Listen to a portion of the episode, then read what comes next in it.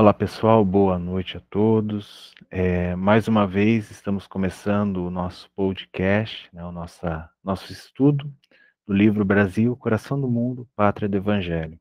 É, o, o, repetindo o mesmo recado que nós trazemos toda semana, é, este é um estudo despretensioso.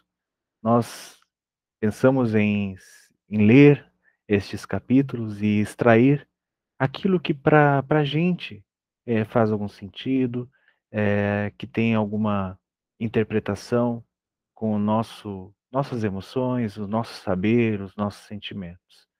É óbvio que nós não queremos esgotar o assunto, não é essa a nossa pretensão, e também não trazemos verdades absolutas. São reflexões que nós fazemos e a interpretação que nós temos com os conhecimentos que nós temos é, baseado na, na doutrina dos espíritos. É, e, é claro, também limitado à extensão deste conhecimento que nós temos. Sejam todos bem-vindos. Né? Só lembrando que vocês podem encontrar todas as gravações no Spotify e também no nosso canal lá no YouTube. E se você quiser mais informações sobre a nossa casa espírita, é só acessar o nosso site www.cena.org.br. Rita, a palavra é toda sua. Fique aqui. Um bom estudo para todos nós, né? Obrigada, Ju. É, então é, é, isso. Boa noite, pessoal. Boa noite para quem acabou de entrar. Nós vamos falar sobre três capítulos bem interessantes. Eu espero terminar hoje, mas se não terminar, não tem problema. Nós temos ainda algumas semanas antes do Natal. e como são capítulos bem interessantes, é, quem a gente eu, eu, eu prefiro, eu vou sempre optar pela tranquilidade. Se vocês é, tiverem anotações, podem é, é, levantar a mão para fazer essas colocações sem receio, sem medo de ser julgado e também sem, pre sem preocupação com o tempo, tá? Porque é, o intuito do estudo é justamente a gente sempre colaborar para engrandecer as reflexões. Então, nós vamos começar pelo capítulo 25, que ele fala sobre a Guerra do Paraguai. E o capítulo ele começa falando que o segundo reinado do Brasil, que estava né, sendo comandado por Dom Pedro II, atravessou por um, um grande tempo um, um momento de paz, sem ter muitas tribulações, sem ter muitos conflitos, porque a gente observa é, que o Brasil, por muito tempo, é, atravessou por, sempre com grandes conflitos, né? O, o, Dom Pedro I, Dom João, e assim, eles não conseguiam estabelecer muito tempo é, em paz, diferente deste momento aqui de Dom Pedro II. É, é, Humberto ele fala que o imperador, né, conforme esses, os anos foram passando, ele ia crescendo, ganhando experiências tanto políticas é, no trabalho, né, que, ali, que ele tinha como responsabilidade, mas, e que as suas virtudes, que eram patrimônio né, do espírito, a gente sabe que as virtudes ela é um patrimônio que o espírito conquista conforme muito luta de aprimoramento, eles iam se, ia se manifestando conforme Dom Pedro II ia crescendo. É, tanto que ele gozava assim de muita simpatia popular né, pois as qualidades que ele trazia, né, as qualidades do seu coração, o, o quanto ele era humilde, e o, principalmente o trabalho que ele fazia, dando acesso à educação para a maioria, isso trazia é, bastante é, esperança e bastante alegria para o povo brasileiro. Muitas vezes, Dom Pedro II ele recorria, recorria ao reverendo para tomar decisões que eram de interesse geral. Então, a gente o referendo, gente, desculpa. É, então a gente já observa aqui que ele né, tinha mesmo essa, essa tendência maravilhosa de ser bem democrático, né, de não, de não, de não tomar decisão é, só é, por conta do que ele achava melhor. E isso é, incomodava demais os políticos da época, porque não era um costume é, da época. Hoje, né, quando a gente tem algo já, já incomoda, imagina naquela época. Então, é, Dom Pedro casa-se com a dona Teresa Cristina, que Humberto de Campos ele fala que ela trazia né, no seu coração também um amor é, pela pátria do Evangelho. A gente conhece um pouco a história né, da Dona Teresa Cristina, o quanto ela foi um espírito benevolente, resignado, e a gente eh, compreende, né, porque realmente com essa missão que tinha Dom Pedro II, ele precisava mesmo de espíritos com o coração já mais tranquilos, harmonizados com Cristo, é, harmonizados com o propósito do bem e da renúncia, principalmente, para poder é, é, alicerçar mesmo, fazer com que Dom Pedro se sentisse seguro o suficiente para cumprir aí a missão que ele tinha e que não era uma missão muito fácil. Humberto fala que a falange de Ismael enviou um grande número né, de espíritos elevados neste momento. Então, aqui só confirma que, assim, quando a gente. É óbvio que eu estou falando aqui de uma missão grandiosa, que foi a de Dom Pedro II, mas todos nós temos a nossa pequena missão, que diante dos nossos. diante de, de parece né, pequena, me desculpem a expressão, mas é enorme para nós a nossa missão. E e isso é importante que a, gente observar que, assim como o Cristo, né, através de Ismael, envia essa, falange de espíritos para auxiliar é, Dom Pedro nessa missão, nós também recebemos uma falange de espíritos que nos cercam de todas as maneiras, como amigos, filhos, companheiros, é, companheiros de trabalho, enfim. É, para que nos auxilie mesmo nessas questões é, relacionadas à nossa missão. No caso de Dom Pedro II, eram as questões é, relacionadas à abolição, à economia e da liberdade do Brasil. E aí ele fala sobre. Deixa eu só fazer um negocinho aqui que eu estou passando frio, liguei o ar-condicionado. Pronto, agora sim. E aí ele fala de alguns personagens, e eu separei algumas coisinhas que eu achei muito interessante, e eu gostaria de ler aqui para vocês rapidamente. Espera que eu passei errado aqui. Vamos lá. Aí ele fala de Rio Branco, então eu vou ler, pular umas coisinhas aqui, porque tem muita coisa, tá? tá? Então, Visconde de Rio Branco, que é José Maria da Silva Paranhos, ele nasceu em Salvador no dia 16 de março de 1819 é, e desencarnou no Rio de Janeiro em 1 de novembro de 1880. Foi um estadista, diplomata, militar e jornalista brasileiro. Rio Branco nasceu na capital, né, da Baía de Todos os Santos, em uma família muito rica. Porém, é, a maior parte da fortuna foi perdida após a morte dos seus pais, ainda em sua infância. É, foi o pai de José Maria Parranho Júnior, barão de Rio Branco, e o avô do jogador de rugby Paulo do Rio Branco. Ele estudou na Academia Real das Guardas Marinhas e se tornou, em 1841, um aspirante da Marinha. Mais tarde, no mesmo ano, foi estudar é, na Academia de Artilharia e Fortificação e Desenho, eventualmente se tornando um instrutor. Tornou-se político liberal em vez de continuar sua carreira militar. Aí ele foi eleito também deputado provincial do Rio de Janeiro em, em 45 e subiu até o poder na província sobre a tutelagem de Aureliano de Souza Oliveira Coutinho. Hum, Rio Branco temporariamente abandonou a política depois da queda de Aureliano e subsequente dissolução da, do Partido Liberal. Aí trabalhou como jornalista em várias outras é, questões, deixa eu ver o que mais, e, e, ele foi chamado novamente em 1869 e enviado ao Paraguai. A gente vai estar tá falando né, sobre a guerra, desta vez para negociar o fim da guerra do Paraguai. Seus esforços foram reconhecidos e Dom Pedro II lhe criou o título de Visconde de Rio Branco. Então a gente percebe aqui que, que ele foi, né, teve um papel fundamental, pelo menos nesse pr primeiro capítulo, e é, foi é, presidente por mais tempo interrupto. É, Rio Branco foi nomeado presidente do Conselho de Ministros, primeiro-ministro, e foi o presidente que ficou por mais tempo no cargo, né? ocupando, teve, teve várias iniciativas.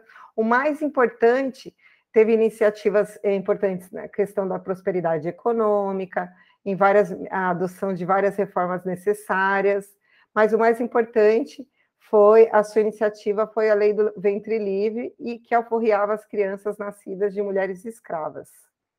É, e aí ele desencarnou e é considerado por muitos historiadores como um dos maiores estadistas do Brasil.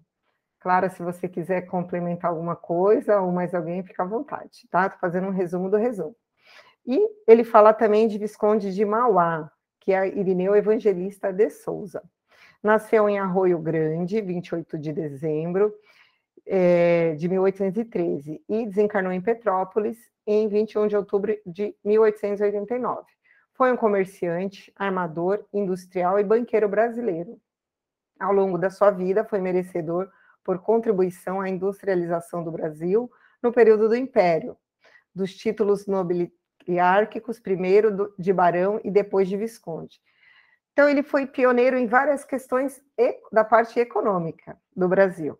Dentre das suas maiores realizações é, foi a implantação da fundição de ferro e o estaleiro do país, a construção da primeira ferrovia brasileira, a estrada de ferro Mauá da cidade de Magé, no, é, no Rio de Janeiro, e a exploração do rio Amazonas e afluentes, bem como a Guaíba e afluentes do Rio Grande do Sul, com barcos a vapor, instalação de iluminação pública e a gás na cidade do Rio de Janeiro, e a criação do terceiro Banco do Brasil. É, a instalação do cabo submarino telegráfico entre a América do Sul e a Europa. Então, a gente percebe que foi também um espírito que né, reencarnou com a missão de realmente alavancar assim, o progresso econômico, transporte do Brasil. É, é considerado pelos registros históricos como o primeiro grande industrial brasileiro e foi um dos grandes opositores da escravatura e do tráfico de negros, entendendo-se que somente a partir de um comércio livre e trabalhadores libertos com rendimentos poderia o Brasil alcançar situação de prosperidade, Todavia, somente com a Lei Áurea foi abolida a escravatura pela princesa Isabel. Hum, do início incompreendido e contestado por uma sociedade rural escravo, e escravocrata, hoje é considerado um símbolo de empreendedores do capitalismo brasileiro do século XIX. Foi precursor no Brasil do liberalismo econômico, defensor da abolição, da valorização da mão de obra e do investimento em tecnologia. Hum, acho que foi é isso. Sua biografia principalmente pela exposição dos motivos que apresentou aos credores e ao público e a ter a falência no seu banco na Casa Mauá, que foi decretada em 1878.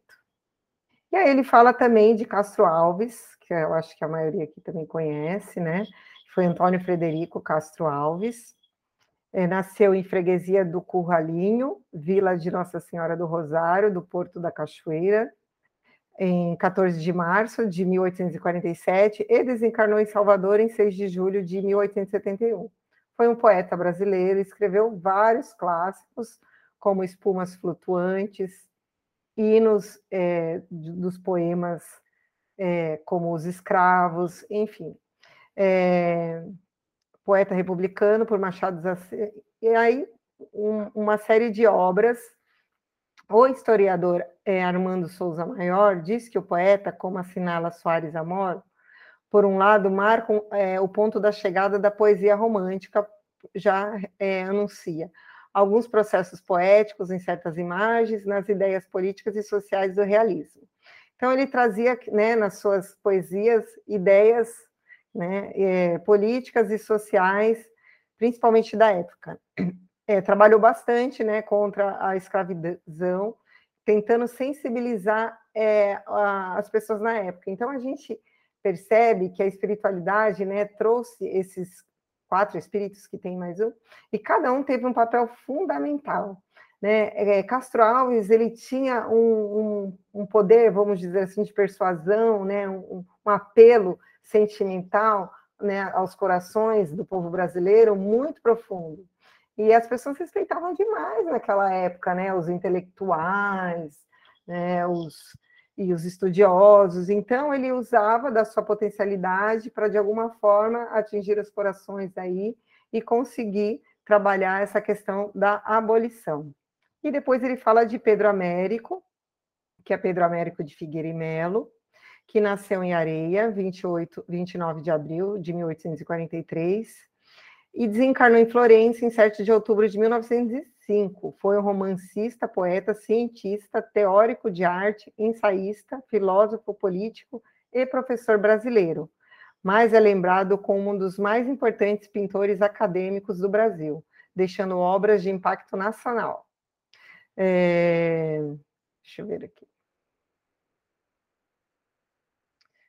Aí passou sua carreira entre o Brasil e a Europa. É... Deixa eu ver se tem alguma coisa importante aqui. Bom, aí ele fala de todo o trabalho que esse, né, que, que o Pedro Américo fez e, e, do quanto ele era admirado, né, do tanto que ele, é, Dom Pedro II gostava dele, a afeição que eles tinham. Ele fala que ele é, adquiriu uma sofisticação intelectual absolutamente incomum para os artistas brasileiros do seu tempo, então a gente observa por quê, hoje a gente sabe por quê, porque ele interessava por ampla variedade de temas, né? Então, ele teve bacharelado em tudo, quase: ciências sociais, é, ciências naturais, é, é, foi diretor de, de antiguidades, tudo. Ele era tinha um potencial artístico muito grande e utilizava desse potencial artístico também para inspirar a humanidade para essas questões tão urgentes que eram é, o fim dessas, desses conflitos e abolição. E aí eu achei interessante que Humberto ele fala, né, sobre um pouco sobre esses personagens e aí ele faz um lembrete assim. Ele fala assim no texto: o homem, porém, terá de constituir o patrimônio do seu progresso e iluminar o caminho da sua redenção à custa dos próprios esforços e sacrifícios, na senda pedregosa da experiência individual. Ora, em meio dessas lutas, o poder moderador da, coro da coroa não conseguiu eliminar certo fundo de vaidade, que se foi estratificando na alma nacional, fazendo-se sentir sua supremacia sobre as demais nações da América do Sul. Isso é uma questão muito interessante, porque apesar de ter essa falange, de ser de Dom Pedro II tá tão inspirado, né, vir com a missão é, e, e, ter é, a coroa ter esse poder moderador, é, de uma certa forma no, nos corações do povo brasileiro, a vaidade foi tomando conta por se achar realmente melhor do que os vizinhos. Né? Já estamos tranquilos, estamos eh, bem economicamente, crescendo, nós somos melhores, então, como eu sou melhor, eu preciso doutrinar o outro, o vizinho, porque a gente age assim, né? Nossa, já tenho tanto conhecimento, nossa, sou espírita há 50 anos, 20 anos que vou doutrinar meu marido agora eu sou melhor do que ele, então vou ensinar que ele está no caminho, ele está no caminho errado. Né? E era isso que era o pensamento né, do povo brasileiro, de quem ali né, organizou essa confusãozinha. É. Aí ele fala assim: dentro dessas ideias perigosas da vaidade coletiva, sentia-se o Brasil erradamente com o direito de interferir nos negócios dos estados vizinhos em benefício dos nossos interesses. É verdade que os países da, de colonização espanhola sempre tratavam o Brasil com mal, com mal disfarçada hostilidade, desejando reviver no novo mundo os antagonismos raciais da velha península. Não competia, porém, a política exorbitar das suas funções, no intuito de assumir a direção da casa dos vizinhos. Isso é muito, meu, serve muito para a gente, até também como doutrina. Às vezes é, a gente espírita quer né? É, entra nessas ideias perigosas, nessas vaidades de achar que só o nosso caminho é o certo, só a nossa doutrina é salvadora, né, entre aspas, e que a gente precisa converter todo mundo. Isso é muito perigoso também, né? E faz a gente refletir, principalmente nesse momento de globalização que o mundo vive. Até qual é o ponto de interferência que um país deve ter sobre a soberania do outro. Isso é muito complicado, né? A gente também não pode cruzar os braços, né? Porque a gente aprendeu lá no nosso lar, ou nos mensageiros, não me lembro, que um mentor fala que é, a neutralidade é um mito, né? Então, assim, você não pode realmente achar que a, gente tem aprendido, né, da, da responsabilidade coletiva, que o país tem, e nós como indivíduos, mas a gente precisa pensar: será que eu não estou agindo assim pela minha vaidade? Ou se realmente é por caridade, por buscar o melhor? Porque se for por isso, dificilmente a gente vai errar, porque a gente vai estar amparado pela espiritualidade do bem. Mas quando a gente age por vaidade, né, aí é muito perigoso, porque a gente não sabe quem é que vai estar nos incluindo. Mas vamos lá, continuando.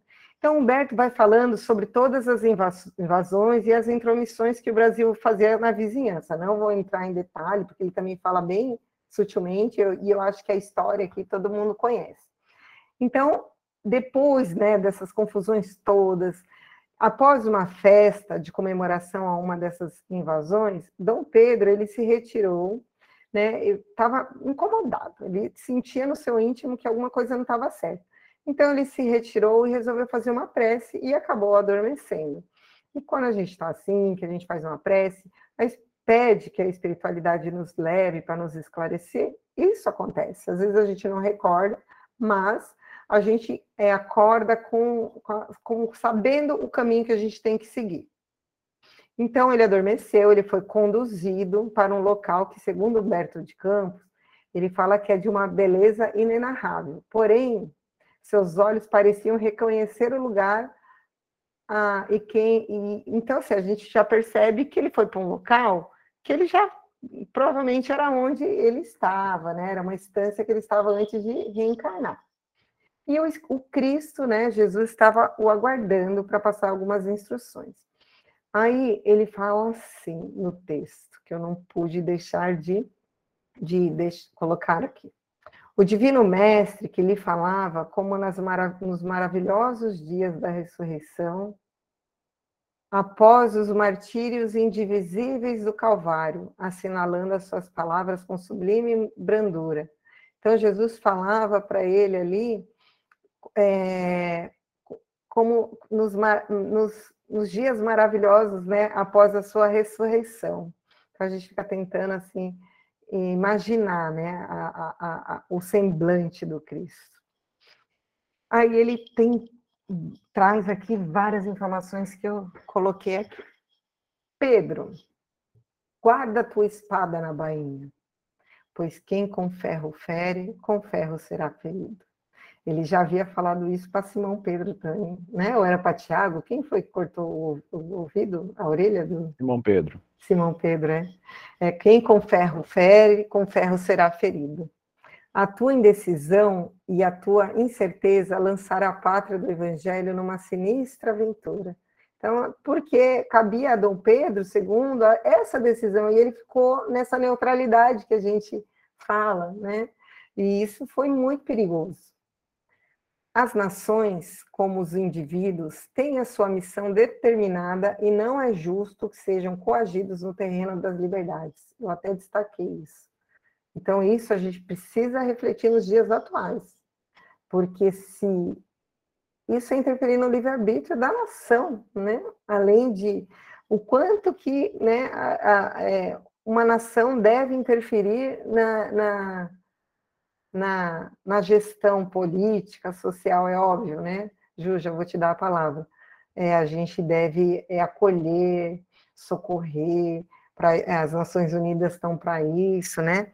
Para que é, dê acolhimento, mas isso é algo que a gente precisa refletir. Pode falar, Ju.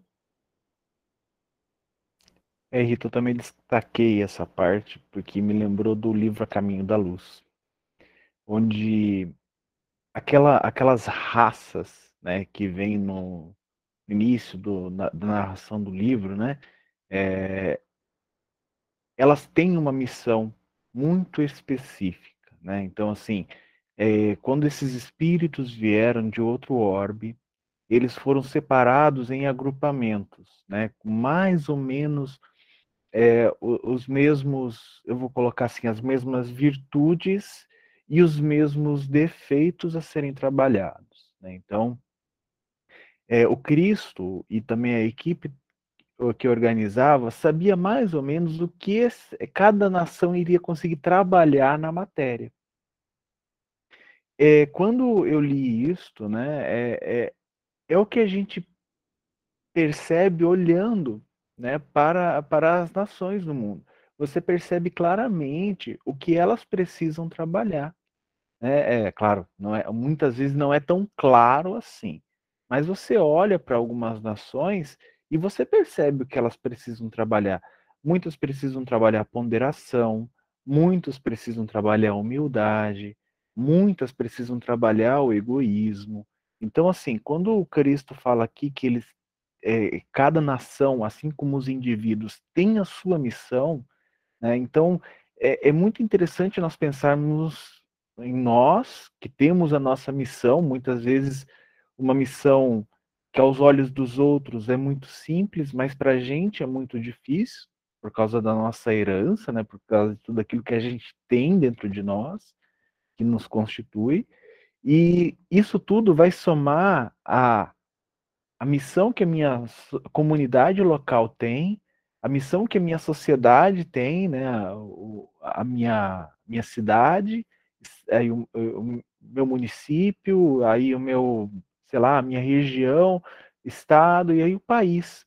E nós, como um todo, como humanidade, evoluir, é, temos a missão de evoluir, né, o nosso mundo como um todo. Então, cada elemento, né, eu acho que cada nação aqui do Orbe, ela trabalha de uma forma diferente. E muitas vezes, né, como o Cristo mesmo falou aqui neste livro, é, muitos espíritos das regiões é, mais umbralinas, mais densas do antigo mundo foram trazidos aqui para a Terra. Por quê? Castigo? Não. Simplesmente porque eles já tinham desenvolvido algumas questões, algumas coisas que ajudariam muito no desenvolvimento da nossa nação. É claro que eles tinham, como nós temos, né?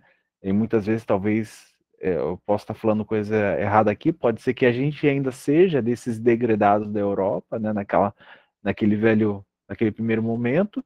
E aí a gente precisa trabalhar algumas coisas aqui e a gente não compreende. Ah, por que, que um determinado país tem leis mais sólidas, tem leis mais consistentes, é, tem leis mais justas, né? é porque nós ainda não aprendemos a trabalhar diante dessas leis justas. Né? Então, como a gente se comportaria como espírito diante dessas leis justas? É por isso que eu vejo que o Cristo falou aqui nesse desenvolvimento como nação. É, a gente, a Clara pode falar melhor do que eu sobre isso, Muitas vezes a gente olha na história países que foram democratizados à força, eles não sabem como lidar com a democracia. Não é dessa forma que acontece. Então, é um passo de cada vez, é uma, uma questão que vai se construindo como sociedade, como comunidade. Por isso que eu marquei e destaquei isso aqui também. Pode falar, Clara. Não, é bem isso mesmo, Juliano. Eu acho que um grande exemplo. É, vocês estão me ouvindo? São os países da África, né? Que tiveram aí essa independência forçada mesmo no período aí da Guerra Fria, né?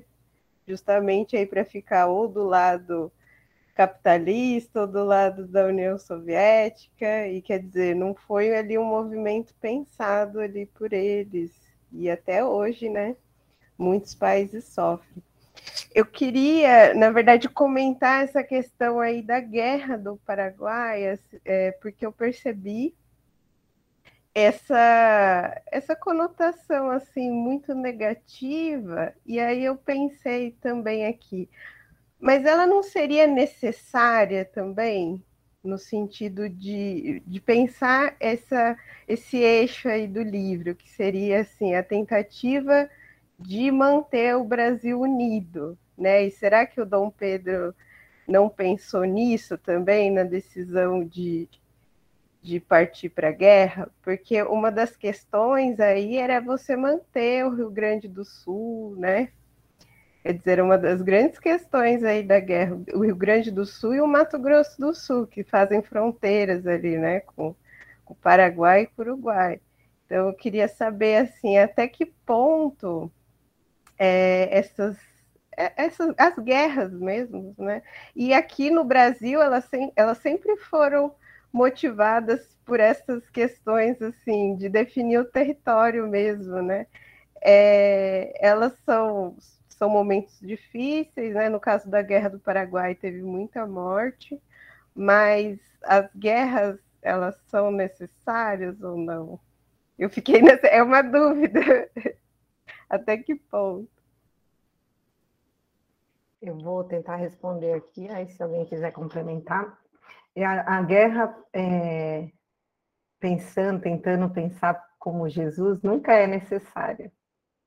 Jesus jamais vai optar por derramamento de sangue, é, por é, qualquer tipo de violência, de, de, violência de toda a parte. É, ele sempre deixa, deixa muito claro aqui para a gente no, no, andamento deste livro que a, é, a, gente tem a opção da diplomacia, de conversar, de resolver as questões com amorosidade e com é, fraternidade. Jesus jamais é, vai endossar qualquer tipo de prática violenta, seja ela qual for. É, a gente tem aí na história do cristianismo, há mais de 2021 anos, todos os mártires tiveram opções de buscar o caminho da guerra, da libertação através das armas. Esse foi, essa foi a grande confusão, inclusive, do povo hebreu, porque eles acreditavam que o Messias o libertaria da, da, né, da da escravidão ali do jugo de Roma e que era através de uma guerra, né, uma, de, dessa guerra física e não é essa guerra que Jesus propõe, né? Ele propõe que nós conquistemos a liberdade através de, da, dessa guerra íntima que a gente deve ter. Então, é, o caminho nunca vai ser é, da guerra.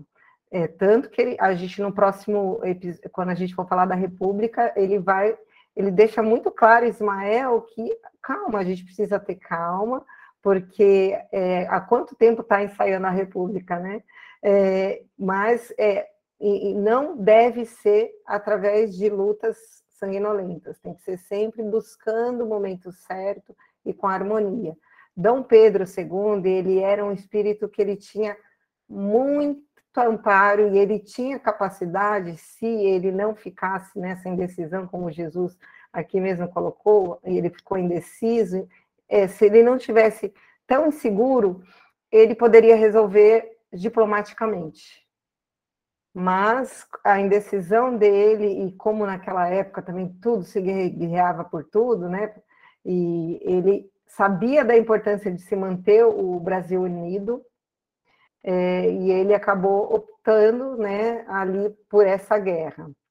Mas o, a, o caminho, pensando no Cristo, nunca é de guerra, é sempre de trazer a paz. Né? A gente precisa guardar a espada na bainha, né? porque com, que não adianta, é lei de causa e efeito. Pode falar, Ju. É interessante realmente essa pergunta, claro, porque assim, como a gente percebeu, né, no decorrer de todo esse livro, a espiritualidade sempre trabalhando, né? Sempre articulando, mandando seus emissários com uma tendência a determinar, seguir determinada linha, né? Quando você lê um livro chamado Evolução em Dois Mundos, do André Luiz, você vê que aquela formação dos dos, dos corpos, os primeiros elementos, os primeiros organismos, é tudo mais simples no laboratório divino, porque tudo segue instinto. Quando chega a humanidade, ela tem consciência, já não segue mais aquela programação instintiva, né? É tudo uma questão de pode acontecer, mas o caminho, os caminhos são vários. Né? O, o, e a mesma coisa essa questão dos conflitos principalmente que historicamente aconteceram no Brasil. São coisas que poderiam ser evitadas, como a, Rita falou, né, seguindo um outro caminho, mas é, era necessário defender o território. Então, assim, você tem um, um caminho muito tênue. É, como você mesmo colocou, as guerras são muito sangrentas, muita gente morre, muita gente sofre. Né? Então, este caminho, muitas vezes, né, como a Rita também falou, poderia ser resolvido na diplomacia. Só que os espíritos que estão envolvidos nisso, muitas vezes eh, não optam por isso, ou não recebem essa, é, é, não percebem essa intuição, essa organização da espiritualidade. É porque nós ainda somos muito afastados da espiritualidade. É, você falando isso, eu lembrei de um caso, um caso clássico, né, historicamente, que é a questão de Israel e Palestina. Quando estava acontecendo uma aproximação, uma assim, não uma resolução, mas é, começou a abrir-se uma negociação para o conflito amenizar, o primeiro-ministro assassinado por um fanático ortodoxo que não queria que isso acontecesse. Então, essas coisas começam a ser articuladas tanto no plano espiritual quanto aqui na Terra. Mas às vezes, por uma atitude de uma pessoa, é, tudo vai é, é, ser colocado a perder. Né? Então, aconteceu, o primeiro-ministro foi assassinado, eu esqueci o nome dele, não foi o Shimon Peres, não, né? foi o, o outro, eu esqueci o nome. É, mas quando ele, ele foi assassinado, quem o próximo primeiro-ministro que, que, assumiu não quis falar sobre isso, né? E descartou totalmente este acordo e é por isso que estão até hoje neste conflito. E a mesma coisa pode acontecer, e aconteceu né, nos conflitos no Brasil e em outras partes do mundo.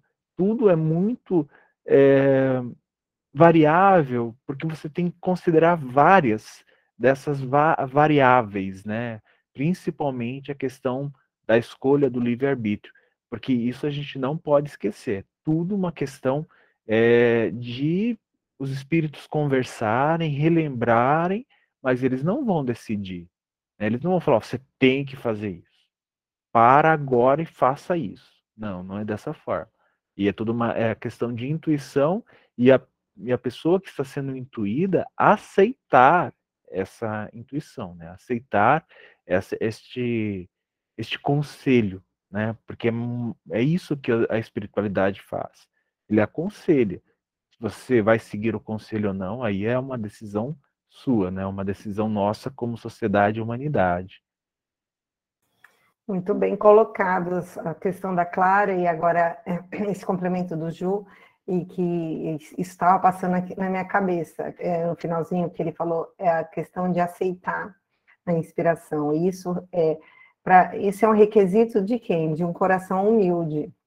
E lá no comecinho do capítulo, Humberto faz um, uma ressalva importante, que os corações eles estavam vaidosos, né? Então os espíritos, eles, como nós, ainda nós deixamos o ego, nossa arrogância ainda comandar muitas decisões nossas. E era o caso das pessoas que comandavam ali, né, essa, é, é, o Brasil junto com Dom Pedro, para você é, aceitar um, um conselho que vai às vezes contra, o que você ali é, pensa no momento, você tem que ser bem humilde para compreender que você é aprendiz e que você estava pensando ou escolhendo caminhos equivocados. Mas vou dando continuidade aqui no, no, na mensagem do Cristo, e aí ele continua falando para Dom Pedro. A, o lamentável precedente da invasão efetuada pelo Brasil no Uruguai terá dolorosa repercussão para a sua vida política não descanse sobre os louros da vitória, porque o céu está cheio de nuvens e deves fortificar o coração para as tempestades amargas que hão de vir. Então, aqui ele já faz um alerta que, né, ele não, no começo lá do capítulo falou que o Brasil passou por um tempo, numa tranquilidade, aí Dom Pedro II estava ali de boa, achando que estava tudo certo, que já tinha cumprido essa missão, sabe? Tinha muita coisa ainda para vir. Auxiliarei atuação, através dos mensageiros de Ismael, que se conservam vigilantes do desenvolvimento dos teus trabalhos sob a tua responsabilidade do Cruzeiro. Então, é aqueles mensageiros lá que a gente é, falou no começo. Mas que as tristes provações gerais em perspectiva sejam guardadas como lição inesquecível e como roteiro de experiência proveitosa para tuas atividades no trono. Então, é bem importante, né? Então, eh, não demorou muito para que a advertência do Cristo se confirmasse com a Guerra do Paraguai, que durou mais ou menos cinco anos, e Humberto faz uma breve explanação sobre o ocorrido e fala de, de todas as batalhas, e ele conclui no final dessa explanação.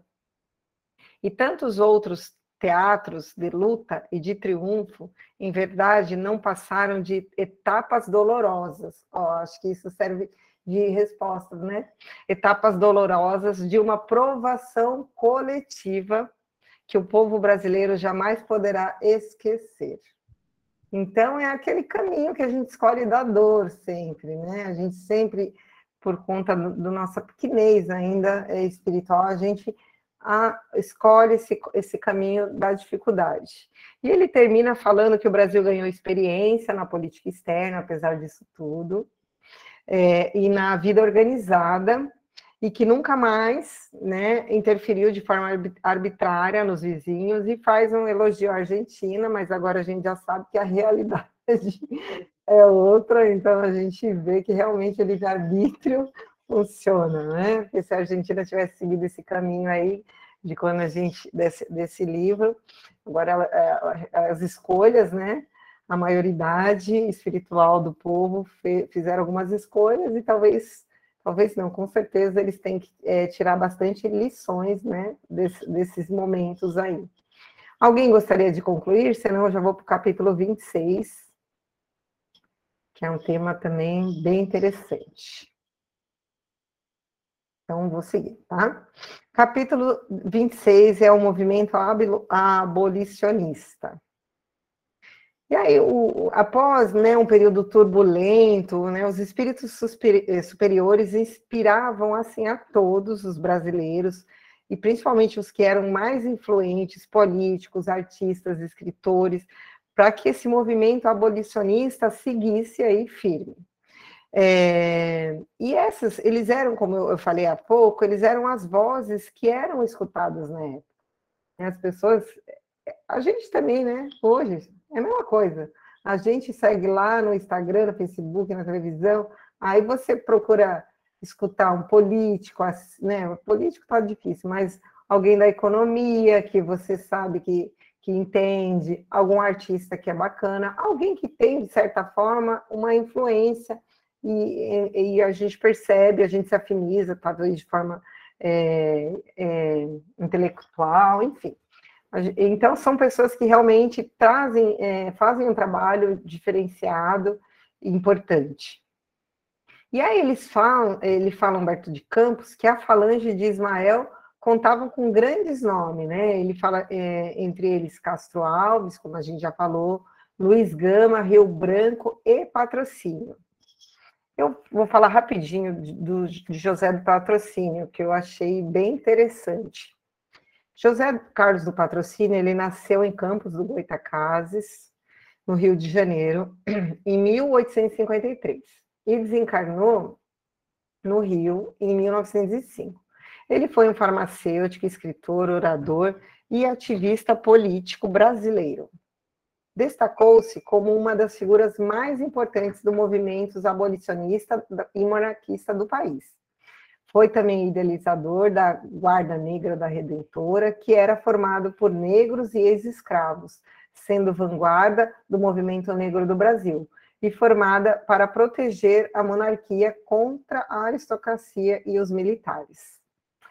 Filho de João Carlos Monteiro, vigário da paróquia do Campo do Goitacazes, e orador sacro de reputação na Capela Imperial, com Justina do Espírito Santo, uma jovem escrava, menina de 15, é, é de 15 anos, cedida ao serviço do cônego, por Dona é, Esmereciana Ribeiro Espírito Santo, proprietária da região. Embora sem reconhecer a paternidade, porque naquela época eles não reconheciam mesmo, é, o religioso encaminhou José, o menino para a fazenda da Lagoa, onde ele passou a infância como liberto, porém convivendo com os escravos e com os rígidos castigos que lhe eram impostos. Aos 14 anos de idade, tendo completado a educação primária, pediu e obteve ao pai autorização para ir ao Rio de Janeiro. Encontrou trabalho como servente de pedreiro na Santa Casa de Misericórdia é, empregando-se posteriormente na Casa de Saúde como doutor Batista Santo, do doutor Batista Santo. Atraído pela, pelo combate à doença, retomou as próprias experiências e estudos no externato de São é, de João Pedro de Aquino, prestando os exames preparatórios para o curso de farmácia. E aí ele foi aprovado, ingressou na faculdade de medicina como aluno de farmácia, é, concluiu a faculdade de medicina, morava ali na República.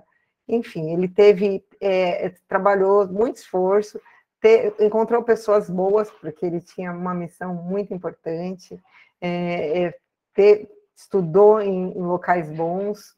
É, é, ele morou por um tempo, é, ele frequentava o clube republicano que funcionava na residência da qual faziam parte Quintino Bocaiúva, Lopes Trovão e entre outros. Não tardou que patrocínio se apaixonasse por Maria Henriqueta, uma das filhas do militar, sendo também por ela é, correspondido, sofreram ali uma pressão para não casar, né, por conta da diferença, mas enfim, no final deu tudo certo, casar. Enfim, vamos lá. É, aí ele trabalhou um tempo como jornalista na Gazeta de Notícias, como redator. É, deixa eu ver o que mais. Fundou em 1880, junto com Joaquim Nabuco, a Sociedade Brasileira contra a Escravidão. É, em maio de 1883, articulou a Confederação Abolicionista. É, deixa eu ver. Em 1800, né? deixa eu ver aqui no final. Em setembro de 1887, abandonou a Gazeta para dirigir o novo, voltou para o Rio de Janeiro para trabalhar em outras questões. E deixa eu ver.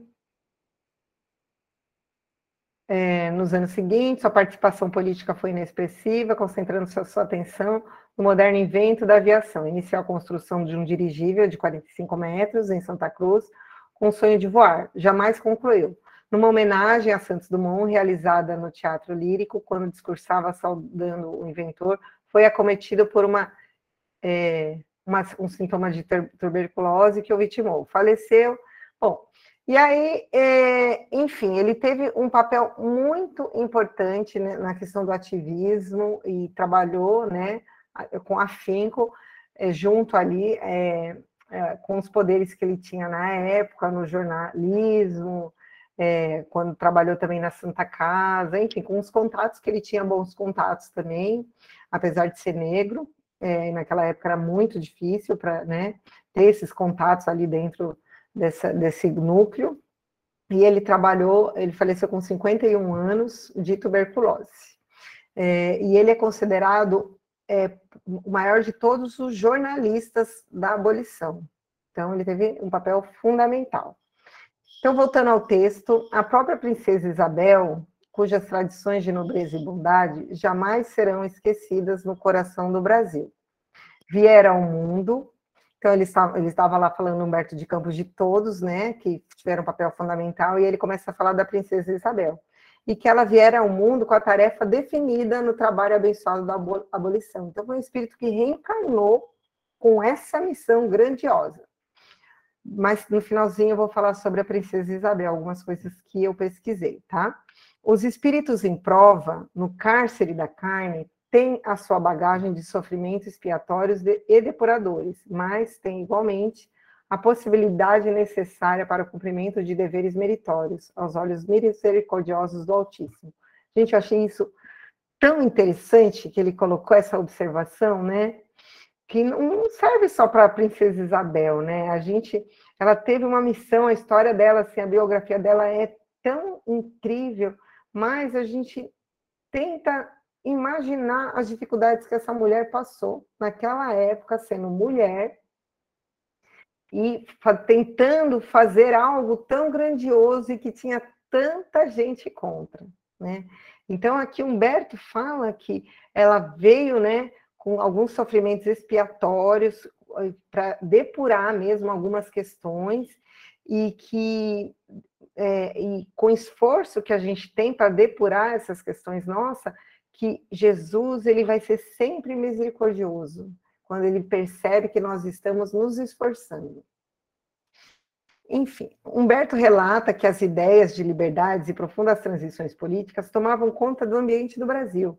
Isso é importante também para aquela questão que a Clara e o Juliano estavam falando sobre os países lá da África que foram meio que obrigados assim, né, por a se democratizar. A gente percebe quando o processo é realmente é, respeitando ali o livre-arbítrio, conduzido pela espiritualidade do alto, essas ideias, como a gente viu, até do fico, tudo, elas já começam a, a, a se ambientar nos corações, na mente né, da, da, do povo né, que está envolvido. E aí ele nos fala da lei do ventre livre, que nós conhecemos, que é a lei né, do, do, dos, dos, escravos, dos, dos, das crianças que já nasceriam livres, né, não iriam mais passar por esse processo de escravidão, apesar da gente saber que também passaram por um processo é, doloroso. Também foi deliberado pela princesa Isabel, e com, e, com, e com a lei os ânimos ficavam cada vez mais inflamados para que esse processo de abolição se concretizasse. E aí ele relata sobre o trabalho dos, dos benfeitores espirituais para inspirar essa transição de forma como gente pacífica. Né? Fala do trabalho, ele fala assim brevemente, eu não achei interessante colocar aqui, fala das confusões que está mantendo na federação, fala do trabalho do Dr. Bezerra de Menezes, e aí Ismael trazia então a sua atenção carinhosa voltada para a solução dos problemas abolicionistas, que deveria resolver assim dentro é, da harmonia e dos interesses coletivos, sem é, derramamento de sangue, sem guerra civil. E aí, confiando ao Senhor as suas expectativas, falou-lhe ao mestre. Então, ele foi atrás ali do Cristo, pra, né, porque ele estava com medo de ter mais um conflito. E aí, Jesus fala: Ismael, o sonho de liberdade de todos os cativos deverá concretizar-se agora, sem perda de tempo. Preparar, prepararás todos os corações a fim de que as nuvens sanguinolentas não, manche, não manchem o solo abençoado da região do Cruzeiro. Todos os emissários celestes deverão conjugar esforços nesse propósito. E em breve teremos a emancipação de todos que sofrem os duros trabalhos do cativeiro da terra bendita do Brasil. A gente imagina, né, pensando em modernidade, que esses emissários, que todos os, os radares, todas as antenas foram viradas para o Brasil. Né? Não, vamos aqui, a gente tenta imaginar é, as vibrações né, do, do, nosso, do nosso país neste momento. Então, Ismael ele se concentra em dar esse andamento nos planos do Cristo. E aí Humberto nos relata que todos os acontecimentos em torno da abolição foram inspirados pelo alto, ele deixa bem claro isso. Né? Então, 13 de maio de 1888, Princesa Isabel, cercada por entidades angélicas, gente, eu, quando eu li, eu fiquei muito emocionada, porque eu fico imaginando o clima que estava é, é, esse momento. Ela sanciona a lei Aura. E aí eu trouxe aqui na íntegra, porque eu não consegui. Aí ele fala assim: nesse dia inesquecível, toda uma onda de claridades compassivas descia dos céus, sobre as vastidões do norte e do sul da pátria do Evangelho ao Rio de Janeiro afluem multidões de seres invisíveis que se associam a grandiosas solenidades aboli da abolição. Junto do espírito magnânimo da princesa permanece Ismael, Ismael, gente, com a bênção da sua generosa e tocante alegria. Foi por isso que patrocínio, aquele José do patrocínio que nós falamos, intuitivamente no arrebatamento do seu júbilo, se arrastou de joelhos até os pés da princesa piedosa e cristã. Gente, ele sentiu uma vibração no coração dele e realmente é, a gente imagina que quando você sente a vibração de um, de um espírito, né, dessa grandiosidade de Ismael, o nosso a nossa reação é se ajoelhar mesmo, porque é uma grandiosidade que toma conta do nosso espírito e a gente não consegue ter uma outra reação a não ser dessa de, de se ajoelhar, porque a gente se, se percebe tão pequeno diante da grandiosidade de, do Cristo, dos seus emissários mais altos e diante da, da grandiosidade de Deus. Gente, vou tomar água, peraí.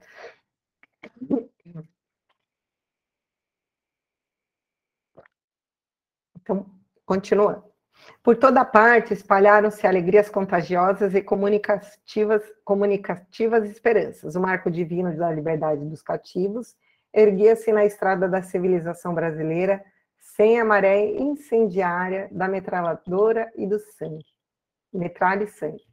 E essa noite, enquanto se entoavam hosanas de amor no grupo Ismael, e a princesa imperial sentia na sua grande alma as comoções mais ternas e mais doces, os pobres e os sofredores, recebendo a generosa dádiva do céu, iam reunir-se nas asas cariciosas do sono, aos seus companheiros da imensidade, levando, nossa, às alturas o preito do seu reconhecimento a Jesus, que, na sua misericórdia infinita, lhes ortogara a carta de alforria, incorporando-lhe para sempre o organismo social da pátria generosa dos seus sublimes ensinamentos.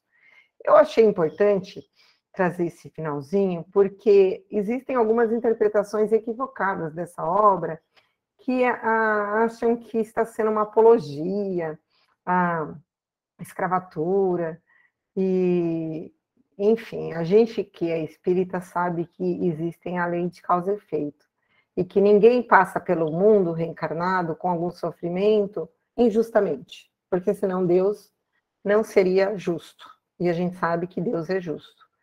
É, e por, por isso que eu deixei esse final, porque às vezes a gente lendo que os, os negros, né, dormiram tranquilo e em agradecimento é, ao Cristo, porque no fundo do coração deles, eles sentiam que eles estavam tendo uma oportunidade de depurar algumas questões que cada um trazia ali individuais num processo reencarnatório, porque é o processo que Deus, através do Cristo, nos, que nos ensinou, nos mostra que é aqui na Terra que é a nossa escola, é onde a gente vai praticar e aplicar os ensinamentos necessários para o crescimento do nosso espírito. Eu queria fazer algumas observações sobre a princesa Isabel, que eu que eu encontrei. É, eu, no Correio Espírita, e também eu achei bem interessante no O Consolador, não sei se você já tem o hábito de ler, que é um jornalzinho, né, Ju? Espírita, O Consolador. Eles falam sobre a princesa Isabel. Eles falam que, que ela, tanto ela como esses outros pensadores que foram articuladores também da abolição, eles continuam trabalhando ativamente no plano espiritual, para que outras escravidões, né, que agora nós somos ainda escravos, é, é, se desfaçam. E eu achei interessante que ele fala aqui que a princesa Isabel comunicava-se é, numa casa espírita, né, publicou uma entrevista com Marcelo Borella de Oliveira, com a médium Irene Carvalho de Brasília, Brasília, que informou que a princesa Isabel comunicava-se através de uma preta velha. Então, ela se apresentava como Mãe Isabel. E, ela, e que seu trabalho de libertação dos escravos foi a mais alta missão que ela desempenhou durante a coroa. E na entrevista né, com a médium, ela informa que, segundo a Mãe Isabel, não somente o Brasil, mas também em outros países, a, a raça negra iria se destacar é, efetivamente e, e, que isso ia acontecendo né, aos poucos, e também que reencarnado, é, é, reencarnado num corpo negro, um espírito de grande força moral e de uma grande persuasão subiria ao poder. E ela fala que preferia apresentar-se como preta velha e não como princesa, que não era mais para chamá-la de princesa, que ela foi princesa aqui. É, e que informou na comunicação que ainda ouvia o clamor dos escravos negros, que mesmo depois de libertos choravam suas dores sem ter para onde ir, e que assinar a lei, lei Áurea, é, a sua mão foi conduzida por outra mão mais forte. Então aqui a gente já sabe, né, de quem foi. E que uma enorme força brotou dentro dela e mesmo que ela quisesse, ela não poderia retroceder. Ela foi dominada por essa força de Ismael e que esse foi um momento de uma grande emoção e que ela chorou muito. É, uma outra coisa que eu achei interessante, que eu achei no Correio Espírita, É, na auto, deixa eu dar uma lidinha aqui, gente, só um minutinho. Ah, na, auto, é, na, ela, é, na autobiografia mostra, né, falando que ela tem uma carta manuscrita em francês intitulada As Alegrias e Tristezas, que foi achada depois que ela desencarnou, e está, inclusive, em poder do Museu Imperial, aqui em Petrópolis, no Rio. A princesa Isabel retrata singelamente os episódios da sua vida. Então, nesse documento, do, documento autobiográfico, com a estimativa de ter sido escrito em 1905, que foi conservado até pouco tempo no castelo lá da França, né, que ela foi casada depois com, ela casou, né, com um francês. Isabel demonstra o seu alto grau de espiritualidade, principalmente no trecho que ela diz: a morte da minha irmã e a perda da minha primeira filha morta ao nascer eh, foram meus únicos desgostos durante 44 anos na tendência que Deus me deu de procurá-lo em tudo, eu indagava por vezes, apesar dessas duas grandes infelicidades, se era bastante digna de seu amor, para não me, não me experimentasse por, com mais frequência. Aparentemente, não era obstante forte para suportar ainda mais. Queria ele levar-me pelo caminho da consolação e da graça que me insuflui sobre o meu caráter? Nada posso dizer, as provações vieram mais tarde, mas minha alma se volta para o Criador para agradecê-lo toda a felicidade que ainda me deixa neste mundo, na expectativa de que, segundo espero, me dará o ou, no outro. Então a gente percebe uma visão bem espiritualizada da princesa. É... E uma coisa interessante que eu achei é que ele fala, o arquiteto, professor de desenho, poeta, crítico e historiador de arte, chamado Manuel de Araújo Porto Alegre, barão de Santo Ângelo, era muito ligado à família imperial, chegando a ser diplomata em vários países. Possuía também um alto grau de espiritualidade. Em 25 de dezembro de 1865, estava em Dresda, Alemanha, onde escreveu uma carta para o escritor Joaquim Manuel Macedo, autor de A Moreninha que mais tarde viria a ser o professor dos filhos da princesa Isabel. Dentro de vários assuntos, o barão de Santo Ângelo comunicou a, São, é, a Joaquim que a princesa havia lhe perguntado quem seria o espírito protetor dela. Ela já estava atrás de saber quem era o mentor dela. É. E o, o, o interessante é que quando foram vasculhar as coisas da princesa Isabel, depois, né, e está em centenas de fotos protocoladas no arquivo histórico do Museu Imperial de Petrópolis, uma coisa chamou a atenção da reportagem do Correio Espírita. Essa reportagem foi feita por Alberto Resch, não sei se estou falando o nome certo, Reschel, que era fotógrafo oficial da família imperial. E a imagem foi catalogada no livro dos titulares, que corresponde aos deputados provinciais da época. Sabe o que foi, gente? Ela tinha a foto do Dr. Bezerra de Menezes. Vocês acreditam? Olha que loucura, né, gente? Todo mundo ali, ó, ligadinho, não sei como. Olhou e falou, gente, olha, que né, a federação já estava, Bezerra ali já estava fazendo um trabalhinho. Enfim, não, não, gente, isso está lá no Museu Imperial. Quem quiser é só ir lá visitar. Fiquei com muita vontade de visitar, porque tem amigos que já foram, diz que é muito, muito legal. Enfim, é isso, capítulo 26. Eu acredito que dá tempo sim da gente fazer do 27. Posso continuar? Alguém quer complementar alguma coisa sobre a princesa? Não achei muita coisa sobre a dona Teresa Cristina.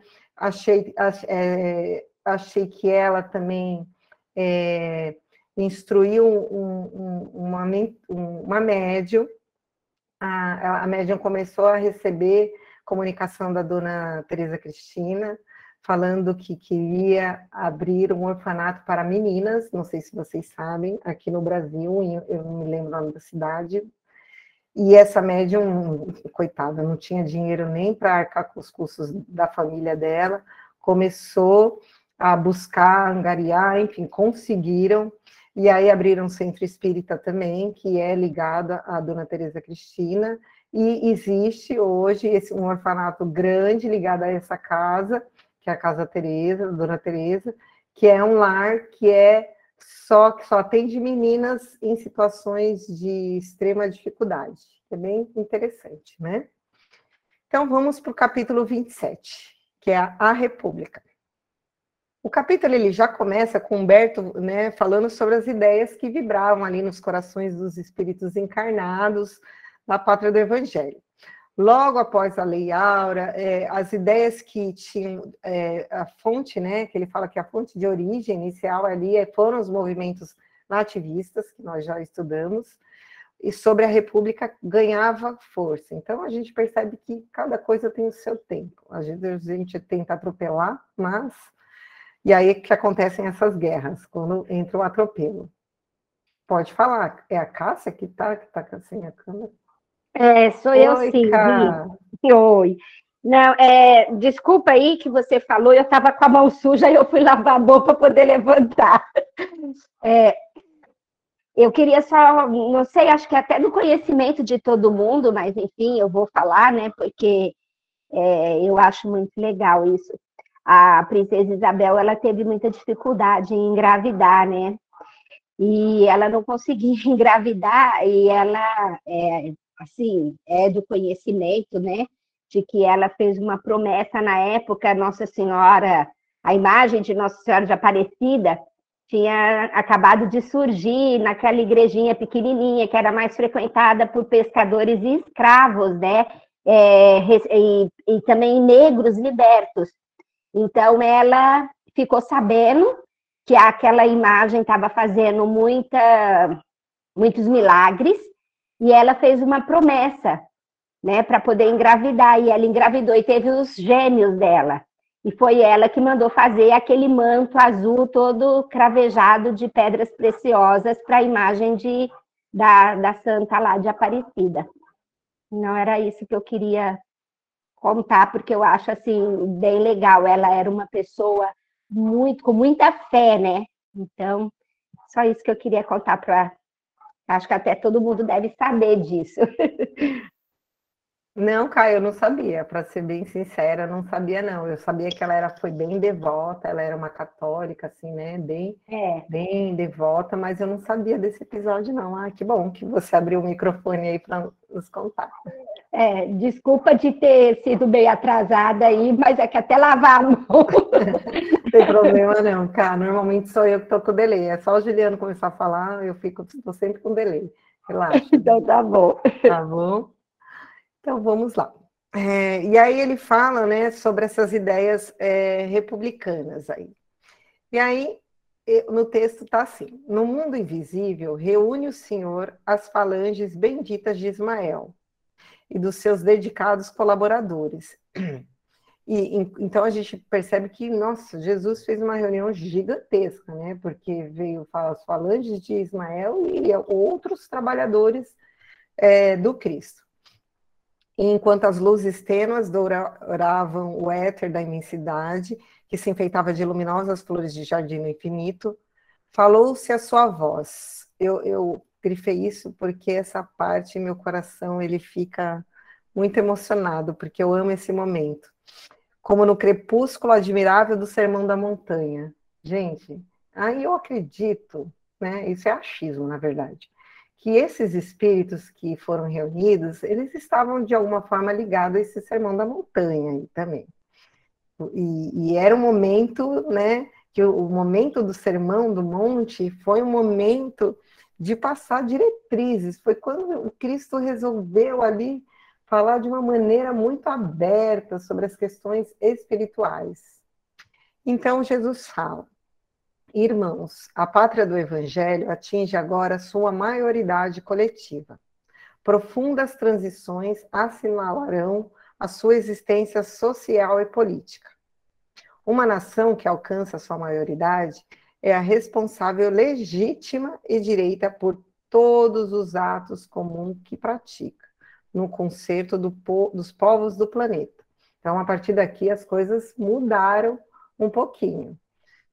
Necessário é separemos agora o organismo político do Brasil dos alvitres permanentes e constantes do mundo espiritual, para que todos os seus empreendimentos sejam devidamente valorizados. Eu grifei isso daqui porque isso é muito importante. Aqui o Cristo fala que a partir deste momento da República, é, não é que a gente não ia ter mais assistência espiritual, a assistência ela é permanente, mas a inspiração direta do alto ia não ia acontecer mais, já que nós atingimos a maioridade. Pensemos, por que, que ele utiliza esse exemplo de maioridade? Nós, enquanto crianças, nós não somos responsáveis por atos inconsequentes, né, por muitos atos. E quem, é, quem são os nossos pais? Porque ainda não atingimos o grau de madureza para responder sobre, a, sobre as nossas escolhas. A partir do momento que a gente atinge a maioridade, nós somos responsáveis diretamente por todas as escolhas e as suas consequências, obviamente. E é a forma que a gente da gente crescer, como Jesus coloca aqui, para que os nossos empreendimentos sejam valorizados, né? Para que a gente alcance o progresso espiritual, moral, é através do nosso trabalho, né? Direto, sem essas grandes influenciações da espiritualidade. Então, Jesus fala: a maneira dos indivíduos, as pátrias têm igualmente direito a mais ampla liberdade de ação uma vez atingindo o plano dos raciocínios próprios. Acompanharemos indiretamente o Brasil, onde as sementes do Evangelho foram jorrados a mancheias, a fim de que seu povo generoso e fraternal possa inscrever mais, mais tarde a sua gloriosa missão espiritual nas mais belas páginas da civilização em O Livro de Ouro dos Progressos do Mundo. Nossa, aí aquele já falava, né? Sobre o, o, o, toda a escala de progressão espiritual dos mundos e, óbvio, né, dos espíritos que vivem nesses mundos.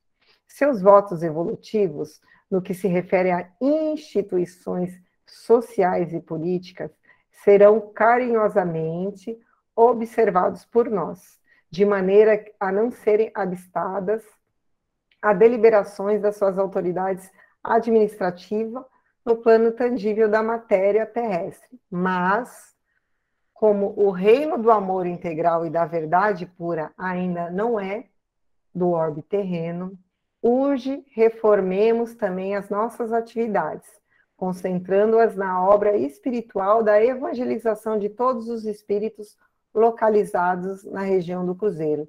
Eu destaquei isso daqui porque aqui o Cristo é, deixou uma explicação bem importante para a gente, que a partir deste momento, é, o trabalho da espiritualidade ia mudar o foco, né? Como os, os espíritos ainda que vivem aqui nessa ordem são espíritos ligados a provas e expiações, o trabalho ligado às instituições sociais que trabalham com essas questões sociais e políticas, elas ficariam em segundo plano não é a, era a prioridade do Cristo neste momento. Até porque os espíritos que estão ligados a essas questões, a grande maioria, né, nós sabemos que estão um pouquinho afastados aí da luz, é, mas no esforço assim como nós.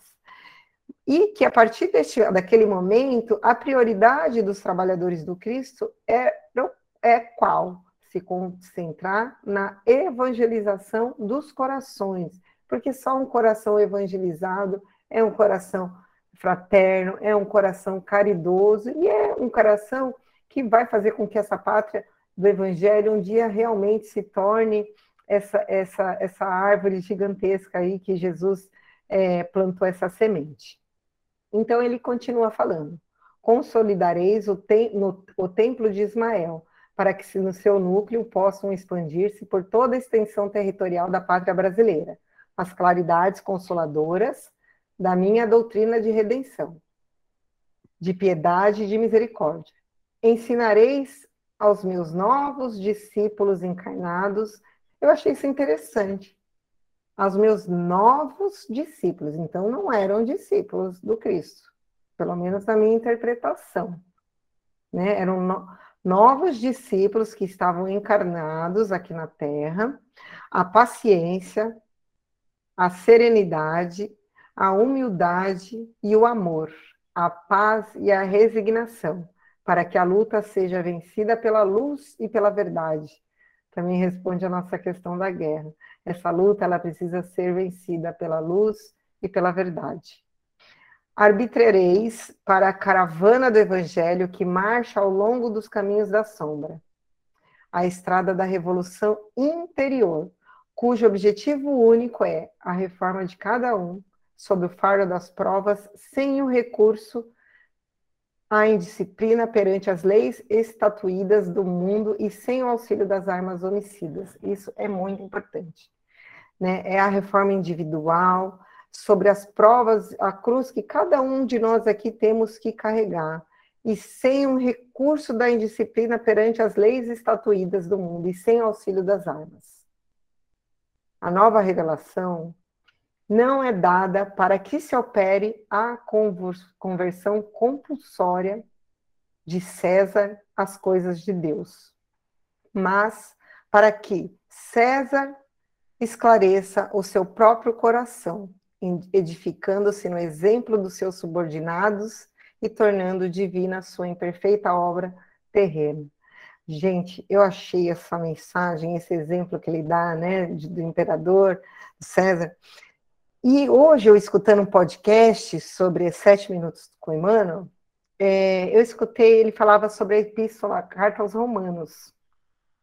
E Emmanuel falava, né, ele, melhor, ele interpretava é, essa epístola paulina e da, da seguinte maneira, que foi uma carta, inclusive, que Paulo enviou quando estava preso lá em Roma, que os cristãos, ou seja, nós, não, nós não deveríamos olhar para Nero e enxergar o perseguidor dos, que, do, do, né, do, dos cristãos, o, o perseguidor dos discípulos de Jesus, mas sim alguém necessitado de luz e que buscava isso em outro, em, em, nos outros. Nessa epístola, Paulo ele fala que todos nós somos devedores um dos outros. E eu acho que é isso que Jesus quer, nos, quis nos falar nesse momento. Ele fala que a partir do momento que um coração se evangeliza, que começa a ganhar, a acender a, essa centelha divina, a luz, a partir do momento que a gente acende um pouquinho a nossa luz, a gente se torna devedor do outro. Porque a gente sabe que enquanto tiver uma lágrima caindo em algum rosto, em algum coração, no nosso planeta, o Cristo não vai sossegar. E nós não deveremos sossegar também. A partir do momento que o nosso coração se ilumina, a gente deve ao outro. Deve como, gente? Iluminar o caminho dele através da nossa paciência, da nossa misericórdia, da nossa indulgência, da nossa é, benevolência, da nossa empatia com, o, com a ausência de luz que o outro ainda tem. Então, trazendo para os dias atuais, a gente precisa olhar né, algumas questões que nos rodeiam, nossas questões políticas, que a gente sabe que, é que estão em segundo plano aqui, mas olhar essas pessoas, assim como Emmanuel e Jesus nos ensinam, né? Para que, não para que a gente converta compulsoriamente, mas para que ele, através dos nossos exemplos, eles possam edificar e buscar essa luz para os seus corações. Porque a gente só convence com exemplo, gente. Não é com palavras, nem com, com mensagens escritas, é através do nosso exemplo. Continuando a mensagem do Cristo, conduzireis, portanto, aos meus discípulos encarnados o estandarte da fé e da caridade, com o programa da renúncia e do desprendimento dos bens humanos, dentro dos sagrados imperativos da sua grandiosa missão. A proclamação da República Brasileira como índice da maioridade coletiva da nação do Evangelho há de se fazer sem derramamento de sangue, como se operam todos os grandes acontecimentos que afirmaram perante ao mundo a pátria do Cruzeiro, os quais se desenvolveram sob a nossa imediata atenção. Doravante o Brasil, doravante o Brasil político será entregue à sua responsabilidade própria. As transições se realizarão, acima de todos os cultos religiosos. Presta atenção, vou ler de novo, devagar, porque eu grifei. As transições se, se realizarão acima de todos os cultos religiosos, para que todas as conquistas se verifiquem fora de qualquer eiva de sectarismo. Isso é muito importante. Muito importante. Jesus não veio fundar nenhuma igreja, nem, nenhum templo, nada. Muito ao contrário, ele veio para nos libertar das, dessas leis, né? Desse, desse, desse sectarismo, dessa, desses rituais todos, mostrando para a gente que o nosso contato com Deus não precisa ser através de templos, é, mas nós ainda necessitamos, porque é uma maneira que nós temos de nos reconectarmos é, com o divino é, e de praticar essa conexão, essa comunhão com Deus, né? É uma maneira que ainda nós utilizamos, mas dia chegará que não teremos mais a necessidade disso. Pode falar, Ju. É, isso, essa é uma parte muito importante para nossa compreensão. É aquela questão de que a transformação necessária da nação, né, uma nação melhor, não vai, não se dará através de nenhuma religião, nem mesmo o espiritismo. Ela se dará como maturidade da, dos espíritos que aqui habitam. Isso quer dizer, da gente. Né? Independente se somos espíritas, católicos, evangélicos, qualquer uma. E eu acredito que isso, isso aconteça em qualquer país, né, em qualquer é, nação do orbe. Então, assim, é, é justamente para a gente não pensar nessa questão, por isso que eu acho muito importante para uma nação separar Estado de religião, né, porque é muito perigoso eh, ter esses, esses dois elementos juntos, né, é, por causa da sua. É, porque os homens são falhos, né? Então eles falam em nome de um ser perfeito, né, que é Deus, mas de acordo com sua compreensão imperfeita, né, que é sua, o homem falho. Então eu acho muito legal esse, essa, essa visão de Jesus, falando, olha, independente de qualquer religião, o que vai acontecer aqui é, é, é, é o crescimento é, dos espíritos como nação e não como uma religião, né? Exatamente, Ju. Isso é, tem que ficar bem, bem gravado no nosso coração, porque a gente precisa se libertar de certos é, dogmas, né? Que mesmo sabendo que a doutrina não tem dogma, mas o homem adora um dogma, né? Então o homem põe dogma até na, onde não tem. Mas vamos lá. Eu vou terminar aqui. A Clara levantou a mão, pode falar. É uma dúvida mesmo que eu tive, né? Não, é, não vai ser nenhuma afirmação que eu vou fazer porque é, nesse capítulo a ideia da república ela seria o, o, o sintoma aí da evolução, ela, se, ela representaria a evolução do, do país e, e mesmo das pessoas, né, enquanto espírito. Tá, mas aí eu, eu me pergunto, é, isso vale só para o Brasil é, é, a monarquia ela seria então um, um momento mais atrasado e, e os países que ainda têm monarquias, quer dizer, eles estão mais atrasados nesse sentido, na evolução, mesmo espiritual, não tanto social, né? Mas que é isso que o livro discute. E aí eu penso, por exemplo, em Inglaterra, né? Como fez a, a Inglaterra, assim, é, menos evoluída do que nós. Bélgica, Suécia, né? É, não, tem muito, alguns países ainda, né? Mas eu acho que não existe, acho não, não existe determinismo, né, na doutrina. E no caso do Brasil, cada nação, como a gente falou lá no começo, ela tem a sua, a sua missão e tem ali algumas metas a serem atingidas. No caso do Brasil, a República ela representou é, um período mesmo de progresso espiritual dos espíritos que estavam ali e, é, consequentemente, da nação.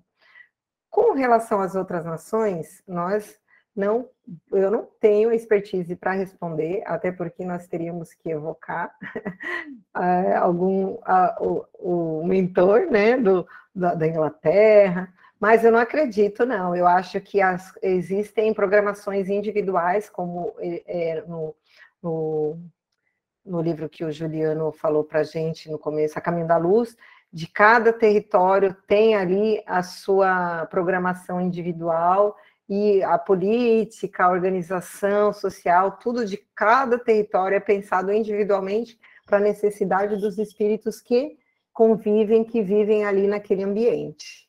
Tá? Então, realmente, a gente não pode pegar e achar que a monarquia é um sinônimo de atraso espiritual. Não. É, para o Brasil, ela teve um papel fundamental, mas o Brasil não precisava mais daquilo. Até porque a missão do Brasil, a gente vai perceber que é uma coisa completamente diferente dos outros países. Cada, cada nação tem a sua missão pré-definida. Tá? Talvez a Inglaterra não precise passar por todas essas revoluções aí, porque já conquistou algumas coisas que nós ainda não experimentamos. Gente, são 8 e 31. Eu, na verdade, faltam uma página. Vocês querem que eu continue, conclua? Pode ser? Vocês têm mais cinco minutinhos? Então, tá bom. Então, vamos lá. Continua. Ah, ótimo. Então, é, aí Jesus ele fala que ele está, vão continuar apóstolos, sustentando o Brasil espiritual, que passará por um precioso patrimônio. Articularíamos todas as possibilidades e energias a favor do evangelho no país inteiro e a obra de Ismael derramará as bênçãos fulgurantes do céu sobre todos os corações, na estrada felizes e de todos os tristes da terra. Acordemos a alma brasileira para a luminosa alvorada desse novo dia. No capítulo das instituições humanas, os esforços que dependemos, despendemos até agora estão mais ou menos encerrados. Então, né? Compete-nos, todavia, em todos os dias do porvir, conservar a desenvolver a melhor parte, espiritualizando essas mesmas instituições, dentro das grandes finalidades de todos os labores das esferas elevadas do plano espiritual. E como que eles vão evangelizar? Evangelizando os corações, né? As instituições, eles não têm como evangelizar o espaço físico, mas evangelizando quem comanda essas instituições. E aí ele termina falando: Bem-aventurados todos os trabalhadores da seara divina da verdade e do amor, pois deles é o reino imortal da suprema ventura. Então, as falanges do infinito, que são sobre as bondades né, da determinação do Divino Mestre, preparam esse último acontecimento político que se verificaria com seu amparo direto e que constituiria a proclamação da República. Então, aqui Humberto deixa bem claro que teve um amparo direto do, de Cristo para essa proclamação da República. Os espíritos mais eminentes do país preparavam um grande acontecimento. Entre os seus organizadores, preponderam os elementos positivistas para as novas, as novas instituições não pecassem pelos excessos da paixão sanguinolenta, do sectarismo religiosos. Então, em 15 de novembro de 1889, a bandeira do novo regime nas mãos de Benjamin Constante, Quintino Bocaiúva, Lopes Trovão, Cerzedelo Correia e Rui Barbosa, e toda a pleiade de inteligências cultas e vigorosas, o Marechal Deodoro da Fonseca proclama né, a República no Rio de Janeiro, República dos Estados Unidos do Brasil. E essa notícia pegou, abalou assim profundamente Dom Pedro II principalmente porque ela veio das mãos de pessoas que ele considerava demais, que ele considerava amigos, mas o Cristo, né, quando convocou lá Longínio, já havia avisado, alertado que ele né, teria é, esse, esse problema com os amigos. E principalmente Deodoro da Fonseca, que era um espírito que ele é, considerava demais. Então, Dom Pedro II, amparado pelos benfeitores e também seguindo não só o amparo, mas por ter esse coração muito generoso, resolve retornar com a família toda para Portugal. E aí Humberto ele fala assim: Nunca a sua figura de chefe da família brasileira foi esquecida no altar das lembranças da pátria do Evangelho. E não foi só o Brasil que lhe reconheceu a inesquecível superioridade espiritual. E aí ele dá um exemplo de um encontro lá com, com o chefe de um outro estado, que né, e ele termina o livro com essa frase desse chefe que é acabou-se a única república que existia na América, Império do Brasil, até hoje, inclusive. É, e aí a gente repara mesmo que depois disso, é, aí a gente sabe toda a história, que eles, a família real foi exilada, porque naquela época tudo exilavam, né? E ficou um ano morando em outros lugares, na França, inclusive. E aí terão os, os, os próximos três capítulos aí bem interessantes também. Vou deixar um minutinho se alguém quiser complementar ou perguntar algo, senão a gente encerra.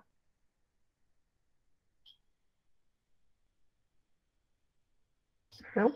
É, eu faço prece, mas vocês estão me ouvindo? Então, Sim.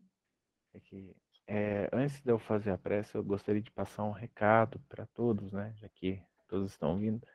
Nós vamos terminar esse livro, né, O Brasil, Coração do Mundo, Pátria do Evangelho, e nós não iremos iniciar um outro estudo de livro, tá? pelo menos não no ano que vem, em 2022.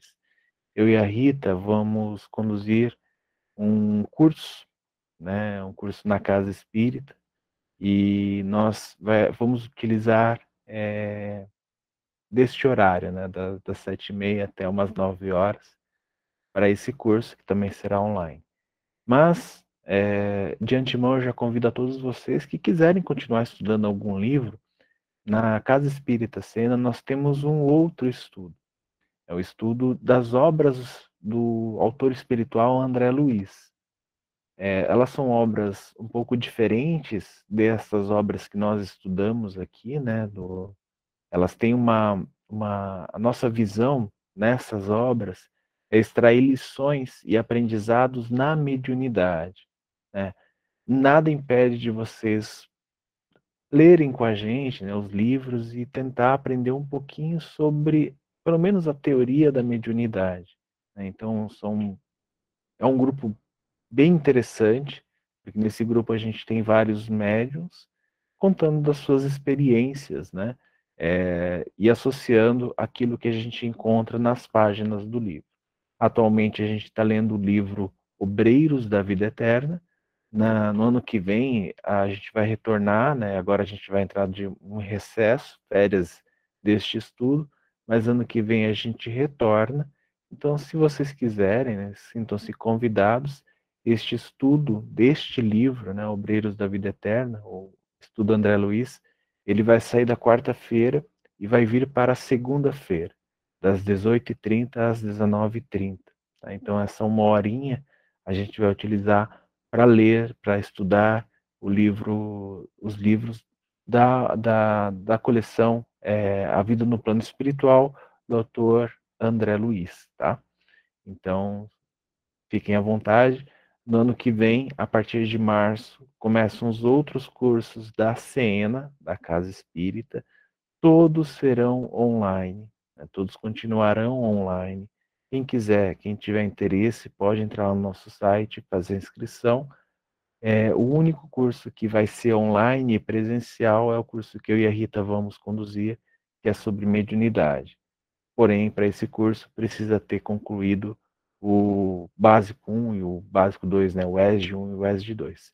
Este é o recado. Tá? É, qualquer dúvida é só mandar uma pergunta, uma mensagem lá para o WhatsApp da Casa Espírita. E eu vou convidar todos para a gente fazer uma prece de